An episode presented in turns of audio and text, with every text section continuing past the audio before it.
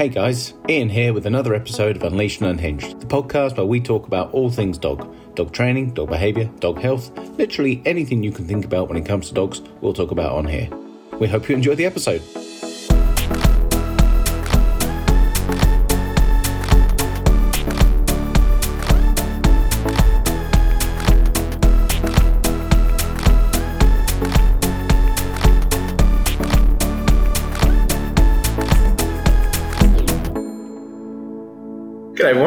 Welcome. Uh, Hello. welcome to this week's um, live. You weren't quite sure what you I were wasn't. say. No, I wasn't. I mean, you know that I don't really plan these very well in the first Neither of us do, but that's the good thing about it. It's it's all off the cuff, and Exactly. so yes, Yes. Um, and we're going to do exactly what we kept on promising we're not going to do. I'm going to ask you the question what are we talking about this week? This week I thought that we could talk about building trust with our dogs and what does trust what does trust look like when it comes to a, a dog and caregiver relationship and how do we build that? cool. Cool. Do you want me to start? yes, All right. I got to say this time. I thought that might happen. Damn it. Um, I think. I think this is one of those. It's it's very. Uh, it could be looked at in so many different ways, but through my personal lens, I think there. Well, there, there's a few levels to it. There's when I interact with my dog. Does my dog trust my interactions? So, for example, if I put my hands in their space, do they know that this is one of the bare minimum not going to be a threat, but is it going to be something pleasant? And do they tr- even trust me to do something maybe that they don't want me to do? But we have that. Have we got that rapport? Other out in public, do does my dog trust me uh, in terms of taking guidance from me? So if I say, "Hey, mate, come this way," do they trust me? And that could be that then could open up into different avenues of like do does that does my dog trust me if I introduce them to other people or other dogs? And it's really easy to break trust and it can be pretty hard to build. Some dogs though are naturally very trusting and some dogs really aren't. Some dogs are really skeptical. So you kind of have to like any other individual it's an individual relationship as well. It's it's not something that uh, we should take for granted. I think every single dog is is an individual, and every dog, every individual dog, will build individual relationships. So just because one dog trusts one person to do one thing, it doesn't mean they're going to trust another person to do exactly the same thing. And something I've been saying for years is trust is earned, and it's normally earned by listening. Like uh, if I go into my dog space and they tell me I'm uncomfortable, listen to that. You know, take the time to let them have a voice and then do what it takes to convince them that you are not a threat.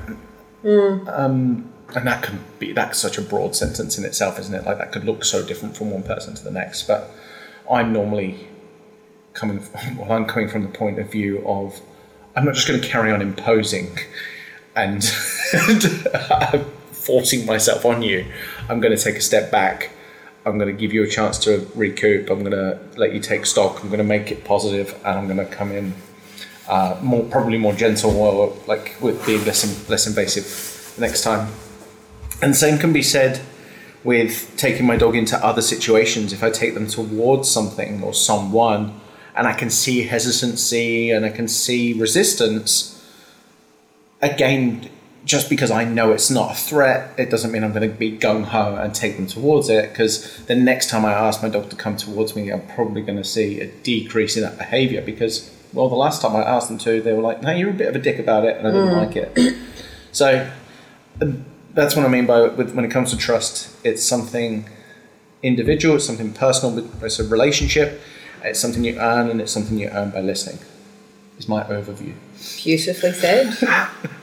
Cool. And yeah, well, I mean, that, you know, if you think about any kind of relationship, it is built over time through experience and exchange of dialogue and Yeah. communication, not just. So, if you think about when you would go into a new client I I know you'd probably do the same thing. We don't just strut in there and go right. Well, I'm going to put a lead on this dog and I'm going to do this, that, and the other. It's stand back, observe the dog. What do we read from the dog? What do we read from the caregivers as well? Because it is a, you know, a family unit and a team that you're coming into, and there are going to be expectations that may need to be met from each individual, including the dog. Mm. So when you walk into that environment, it is being that observer to observe each individual person and the dog and acknowledge what you read Yeah. from obviously what your beliefs or expectations or feelings might be of what you think you're reading, Yeah. and then start to ask the question of each one. You know, are you okay with me? So if I walk into a into a home and I see that the dog takes a step away, turns their head, puts their head down, does a yawn, does a lip lick, then I will change what I do. Yeah. So it's me trying to build a trust account with that dog when I from the very beginning of this is what I mean for you. Yep. I'm not going to put any pressure on you. I'm going to listen to what you're saying to me. So you've said that you're uncomfortable with me, so I'll change my position. So that might be I'll look away from them or stand on my side or I'll My sit hands in my pockets or put my hands in my pocket. You know, if I obviously wear a cap often because I'm out in the sun, I'll take my hat off, I'll take my sunglasses off. You know, I'll make sure, and each thing that I do, I'm looking to the dog is is is that enough for you? Do you need more from me? Mm. And watching how that dog behaves moving forward with each change of my response to what they say. So if mm. I walk in and I see that the dog's doing all of this, I change everything. And then if the dog starts to become a bit more curious about me, I'll be like, okay, well, maybe I'll just throw a piece of food over to you and see, mm. you know, what do you think about that? And they go, well, actually, I don't mind that. Can I have some more? And what I find is, you know, so most dogs, unless they do have really, um, they are quite fearful of humans, will then start to have a more of a dialogue with me of, well, if I offer a sit, Yeah. what happens is like, this is what happens definitely for more you. things. Yeah. So then it's building that relationship and dialogue with the dog by acknowledging their what they're saying to me.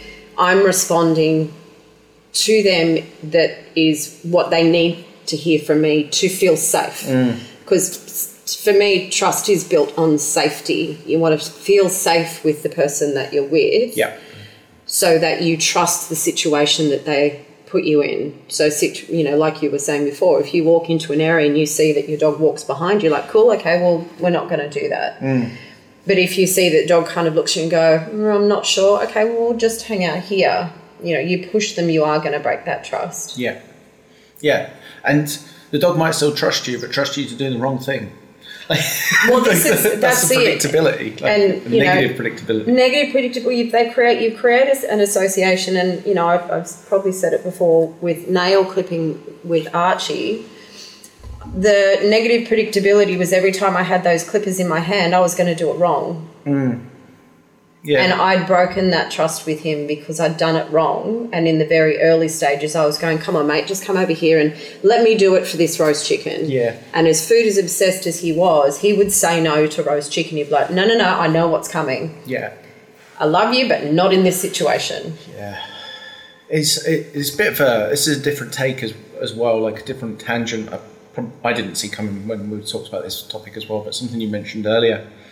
As my methodology has changed as a trainer, so as I've become more emphasis on the emotional state of the dog, more emphasis on more understanding of not putting too much pressure on dogs, things like that. I used to to win the trust of the client, mm. compromise the dog. Mm. In hindsight, not not obviously not on purpose in the moment, but I would have I would feel this pressure, and it wasn't a conscious thing. I was certainly unaware of it when I was in this baby state of my training career, but.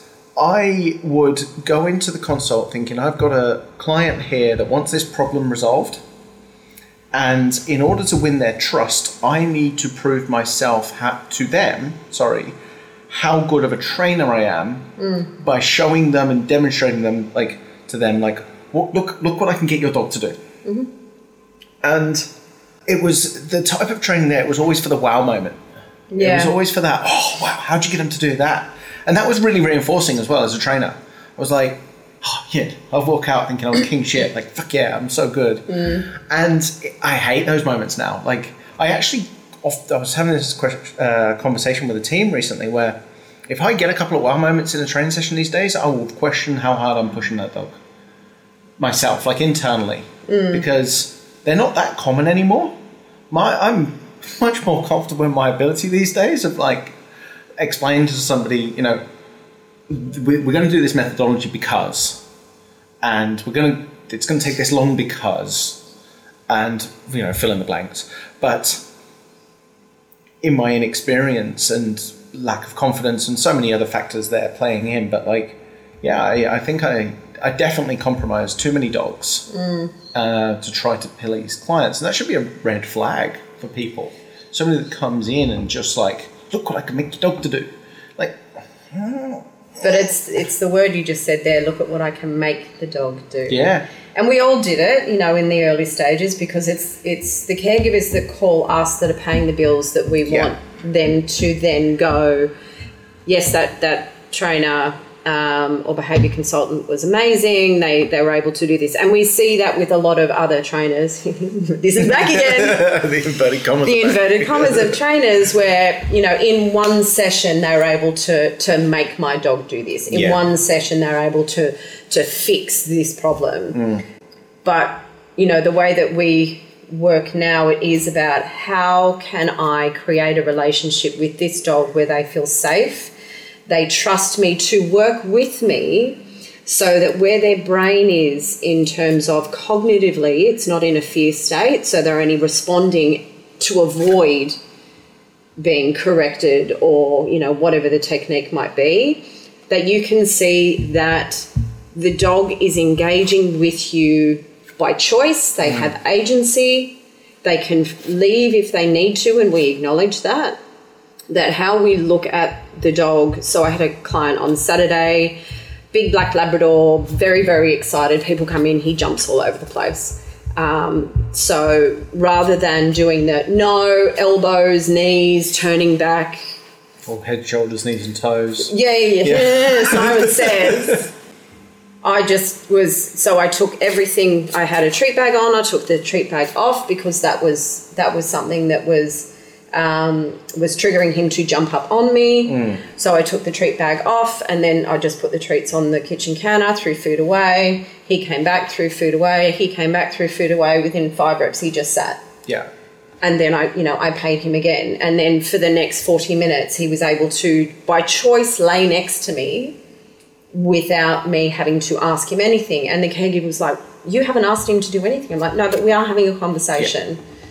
She said, We've never not had him jump all over people and start pulling at their clothing and all that. I said, But he gave me information that I came in and it was very frustrating for him. He didn't know what to do. This has previously worked for him. So I asked a question Can you do this? And he went, Yes, I can. And was able to go from jumping up, panting, barking, to laying beside me calmly, panting, stop, mouth closed, and was able to put his head down. Yeah. And that was purely through reading him and going, okay, mate, you're struggling. If I start asking you for things, I know that's going to frustrate you. Just let's have a conversation and, and see where you are. And I said to her, if that didn't work, I would have changed tack. Yeah. You know, and I said, I don't mean to be rude. I'm not going to look at you. I'm just going to look at him. Yeah. Because for me now, ultimately, my job is, is for the dog. Mm. Yes, the caregiver's there and I do want to help them, but it's the dog that is struggling as well as the caregiver. So it's looking at that, again, that team unit and going, Yeah. okay, I want to help you, but to help you, I need to help them. Yeah.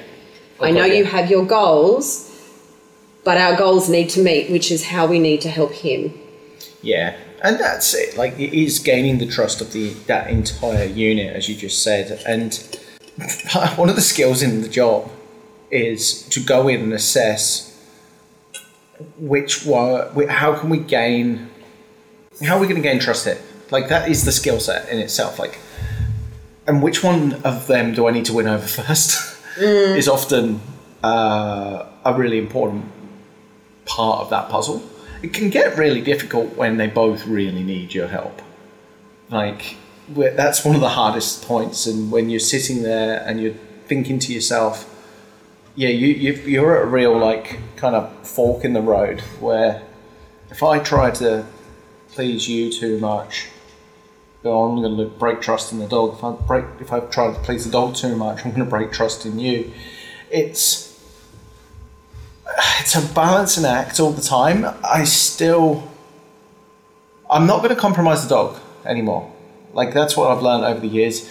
I would rather explain to somebody verbally. I'm not going to do that because it would mm. compromise the dog.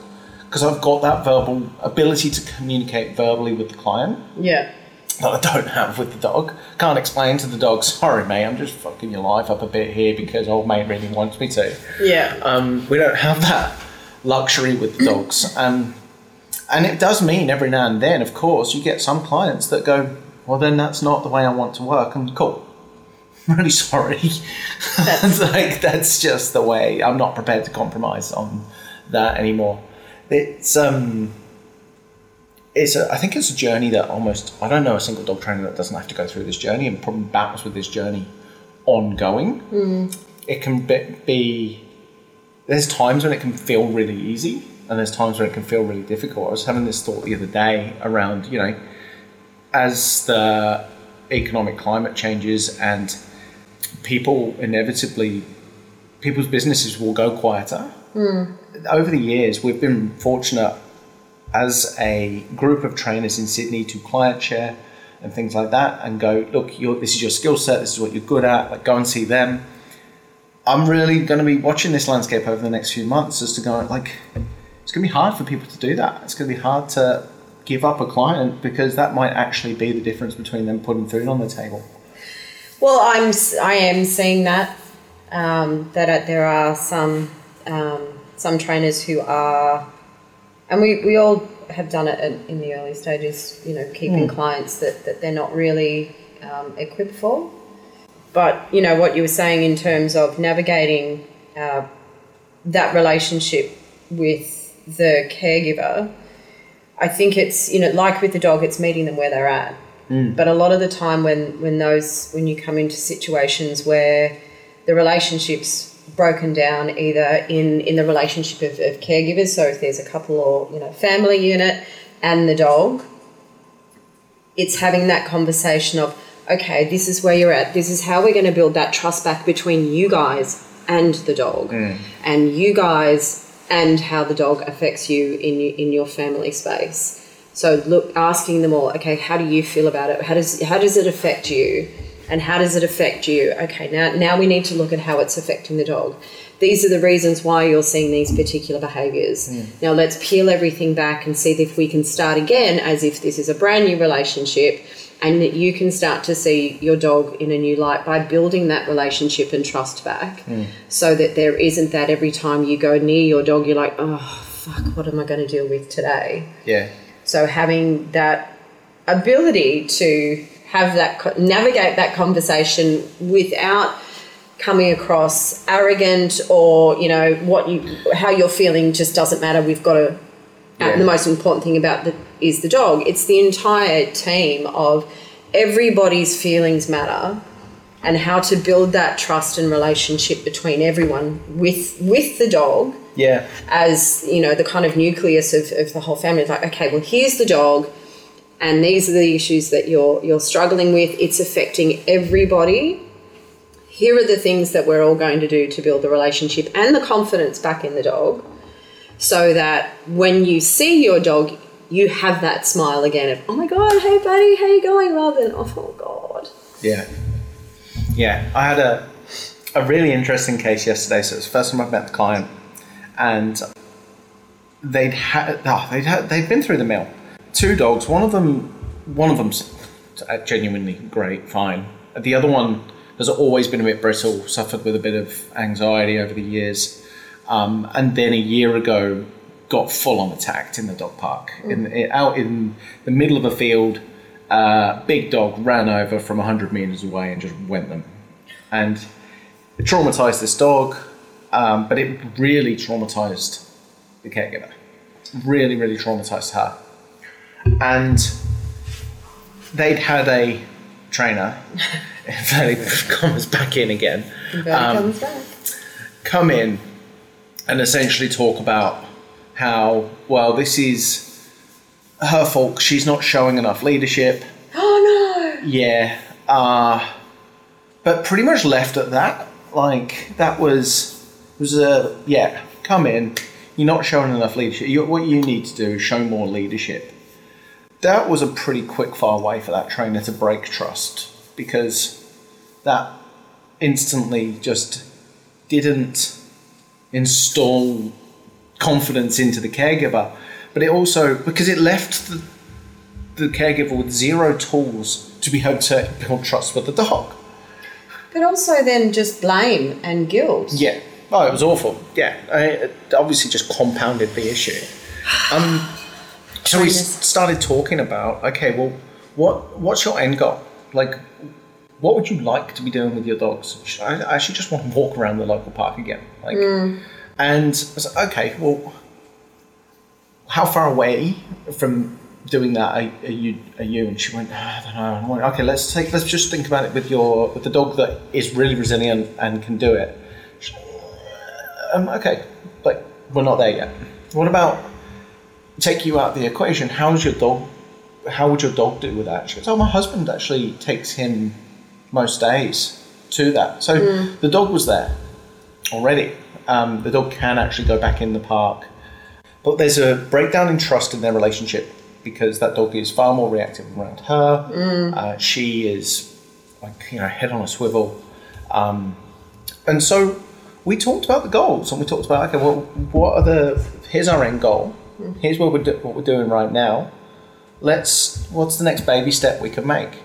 And we worked it out and we had to, again, it's a, it's a fine line we play with because we want to ask her to do something that is going to make her uncomfortable. And probably, and in this situation, it was making the dog slightly uncomfortable as well because of the relationship between her and the dog. Mm. But, but we never want to ask them to do anything so uncomfortable that they don't start to get little wins mm. and is going to push them to the point where they think it's too hard. And we managed to walk down the outskirt of the park and let the dog sniff, which previously she'd been holding the dog's attention because, well, that made her feel better. If I've got the dog's attention, then I'm in control. Yeah. So we talked about okay, if we release control with on leash and we let the dog sniff, how does that feel? Yeah, it's okay. Okay, great. How about if we let the dog sniff near this tree, near some grass? But I can do it. Okay, that's your homework. That's all. We're mm. just going to practice letting your dog sniff on grass. And that's you know that's a beautiful way of doing it because you know no matter who you are, when you've had a traumatic incident or something that has frightened the living shit out of you, you can't get back to that automatically. Some people can; they can mm. they shake it off and they go, "Yep, fine." But for for most of us, we have to build back that resilience, that recovery, and that takes time. So, and as much as you laugh and mock me for my cold water swimming, that is not going to change. and you are welcome to do so. Part of that is to help build resist, re- resilience, right? So each time I go to go for a swim, so uh, it was Tuesday morning, yesterday. Was it yesterday? God, it, days Yeah. seem really long. Yeah. Uh, got up, was down at uh, Clovelly at uh, must have been about twenty past six, six thirty. It was cold. Mm. It was very cold. Getting out of bed is the first wall mm-hmm. that I have to cross, and I go through that. Do, I- do I really like? It's really warm here. I don't, you know, and I could have a coffee, and I've got plenty of time before work. Get up. So that's the first wall. That's like, okay, I've I've conquered that. Now put my swimmers on. Now get into the car driving. Or we, we could just like grab a coffee and watch the sun come up. Like that's the other option. You know i was with my partner. We just could grab a coffee. It's like no we're here. That's another wall. And then getting in and everything goes numb. Staying in the water It's another wall. that's another wall. But what you're ex- what you're explaining with your client is each time that she does something that then builds the resilience. Mm-hmm. That then builds her trust. That then builds that feeling of I can do this and I'm okay. Yeah. And each step she takes, even if it's only, you know, two steps towards that grass, that's then going into that memory bank of I've done this and I'm okay. So the confidence will grow exponentially a lot faster that way because she's conquering it in her own time without that pressure. Yeah. So there is that mild pressure to build resistance. You've got to have some of that because otherwise, if you if you feel that te- if that pressure or that question of no, I can't do this, and you instantly give up, then that's as far as you go. You will never get to here. Yeah, yeah, and it, it's such it's interesting, isn't it? Because I think this gets talked a lot about in terms of self, like driving ourselves. So drive yourself. Try harder. Try harder. Try harder. Like try, try to be your best self. You've got black on your fingers. Don't wipe your face. That's me, Just me playing you know. the candle there.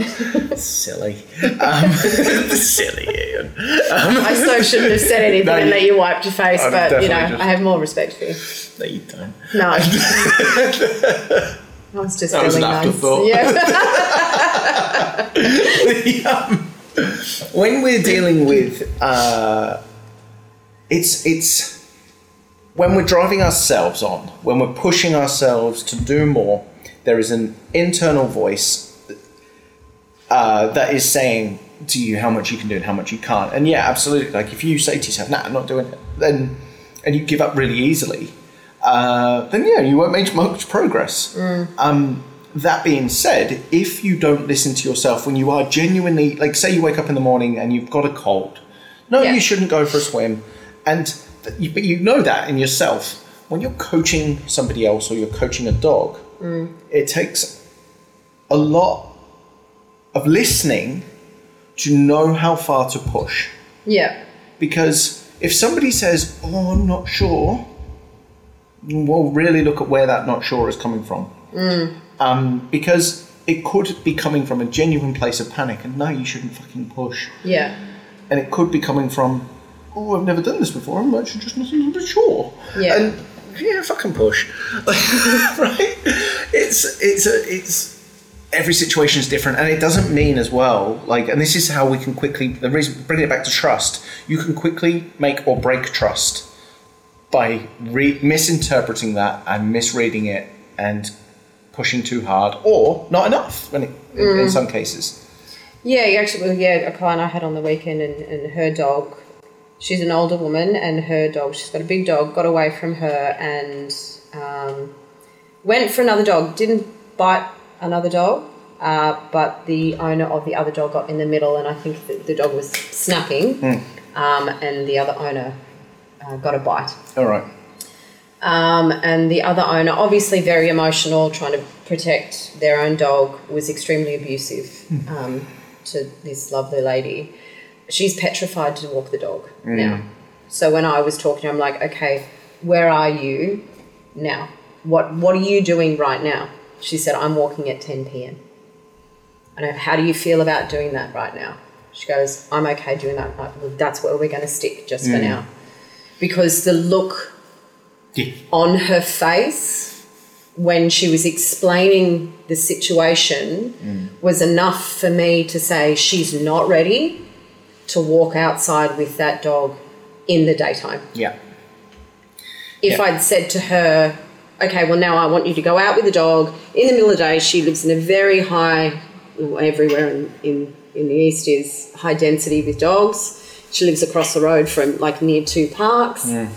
Um, and if I said to her, okay, I want you to take the dog at, for a walk at 8, 8 a.m. tomorrow, no. Yeah, and it, uh, again, it, it's such a not wiping my hand on my face with my fingers there. Um, it's such an interesting kind of. There's no straight line with this, but we both know if we let that go on too long as well. If we say, okay, you're going to walk your dog at 10 p.m. and that that and they, we say that's we let them do that too long. That can become so reinforcing Yeah. that then breaking down the barriers to then expand on that and go for an 8 p.m. walk or whatever it is earlier in the day can become an even bigger hurdle. Mm. It, it, we need to allow for recovery time. Yeah. But we also need not to know when to go and put the foot on the gas again and go right we do need to build this back up. Otherwise you're going to wallow in fear for far too long. And that will become that will become all encompassing like and that becomes a story. Oh i had this dog once. I could only ever walk him at 10 p.m Yeah, but see, that's where you know we navigate like where they are, and then I then I kind of feel like I put L plates on them. Mm. So for you know situations yeah. like that, it's like okay, we're both here. I've got I've got the wheel.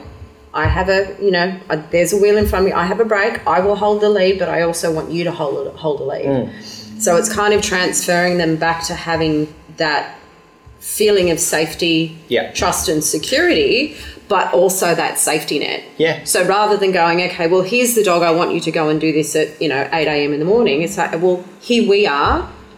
Here's the dog, here you are. I'm here as your safety net. yeah And then gradually taking, you know, the training wheels off and going, now how do you feel? So similar to what you're doing with your client, it's like, well, this is this is what we're going to do. Yeah. We're going to work at your pace. You need to communicate to me how you feel, and I will read your body language because mm. you know behavior doesn't lie. It's, it just shows everywhere. yeah And if I see that she starts to completely forget that I'm there, you know, mm. I'll take my hands off the wheel. Yeah, yeah, and that's it. Every single case looks different in in what we actually practically do, but the principles of how do we make progress while building trust and not breaking trust, like Yeah. that's the goal, isn't it? Like, and that's that's where we're constantly just read, trying to read the individuals in front of us. That'll probably do us on trust. I think so. A few tangents there, but I hope you enjoyed them. All right, guys. See you next week. Bye. Thanks so much for listening. That's it for this week, guys. If you ever want to ask questions, give feedback, or just provide some suggestions regarding the podcast, find me on Ian Shivers Dog Advocate on Instagram. I'll be happy to help. If you're feeling really generous, leave us a review on whatever platform it is that you're listening to this podcast on. And if you want to nerd out more with us, then find our sponsors because they're the ones that make all of this possible. See you next week. This episode is sponsored by Canine Caregivers. I've had so many people reach out to me over the years, not knowing where to turn to online for reliable and consistent advice on how to raise a healthy and happy dog. The information out there is hard to navigate, it's hard to know who to trust and who not to trust, and frankly, some of it is just downright dangerous. That's why we created Canine Caregivers a place where you can come and get educational resources and access a supportive community founded on the care approach for people just like you, whether you've just brought a dog into your life or you've got a dog that is experiencing some unwanted behaviors. The content is updated regularly, and we constantly keep in touch with our members to make sure that we are bringing relevant and up to date content that truly matters to you. There's different tiers of membership for different needs, so you can be sure that you don't have to break the bank to access the information that can literally make all the difference to the quality of life between you and your dog. Head to caninecaregivers.com.au to learn more.